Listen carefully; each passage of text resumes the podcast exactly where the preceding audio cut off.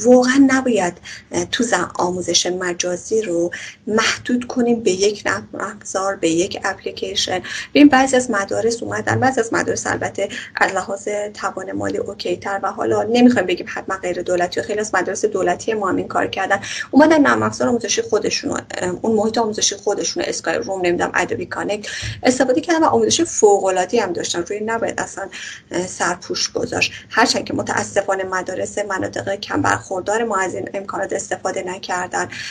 ولی به نظر من آموزش پرورش اگه واقعا برای سال تحصیلی جدید می‌خواد همون نرم افزار شاد و با همون امکانات و همون اگه تو این چند ماه تابستون این فرصت رفرش کردن رو نداشته. ادامه بده نه آموزش مجازی ما همون اتفاقایی میفته که سال گذشته بوده. به نظر من بیاد چند تا بستر رو معرفی کنه به مدارس و مدارس بیان استفاده کنن و از اون طرف بیاد مدرسه دولتیشو حمایت کنه.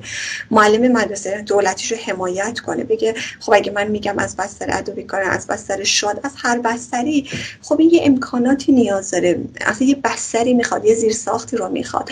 به دانش آموزی که مثال می‌زنیم توی خونه مثال می‌زنیم با یه برادر خواهر دیگه هستش یه کامپیوتر یه لپتاپ یه تلفن همراهی نباید انتظار داشته باشیم که خب تو باید آموزشت فوق العاده باشه اینجا دولت باید وارد بشه بیاد کمک کنه آموزش و پرورش و شناسایی کنه مناطق محروم و اون جایی که باید حالا سخت افزاری من فعلا سخت افزاری رو میگم اون پشتیبانیاش رو انجام بده. برید البته تو اینجا حرکتی انجام شد طرح هدایت آموزش پرورش خیلی کمک کرد. اومدن تبلت هایی برای دانش آموزا تهیه شد. ولی خب واقعیت اینه که اونم کافی نیستش.